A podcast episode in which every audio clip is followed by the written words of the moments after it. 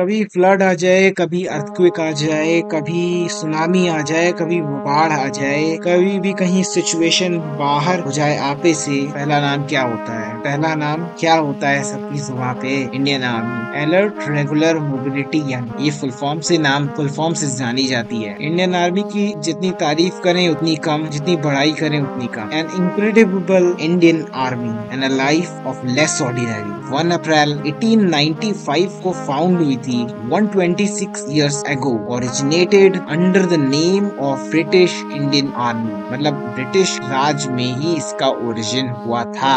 और with the strength of 1.4 million personnel, मतलब 1.4 million लोग अभी एक्टिवली काम कर रहे हैं। वर्ल्ड की सेकेंड लार्जेस्ट मिलिट्री फोर्स है और थर्ड लार्जेस्ट डिफेंस सिस्टम है हमारे यहाँ का, भारत देश का। हमारे कमांडर इन चीफ, मतलब भारत के जो प्रेसिडेंट होते हैं ना यार, वही ही बनते हैं कमांडर इन चीफ। मतलब हमारे प्रेसिडेंट रामनाथ कोविंद ही कमांडर इन चीफ हैं। Chief of defence staff CDS general Bipin Rawat. मैं आपको ये सब तो बता रहा हूँ, ये सब तो मुझे पता है कि आप लोग इंसाइक्लोपीडिया कहीं से भी आपको मिल जाएगी इन्फॉर्मेशन।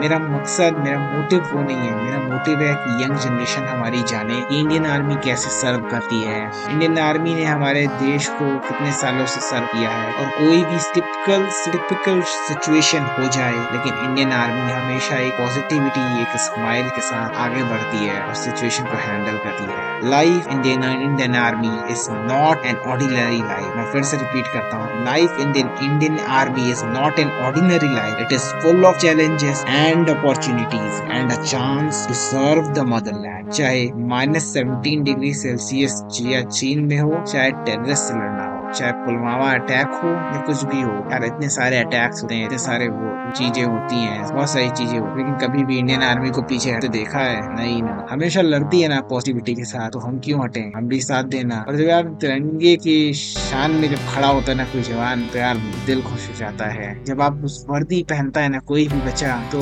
मजा आ जाती है यार देख के। खुद भी पहनेंगे तो पता ही चलेगा यार इंडियन आर्मी क्या चीज है। Indian army is just something just beyond our imagination.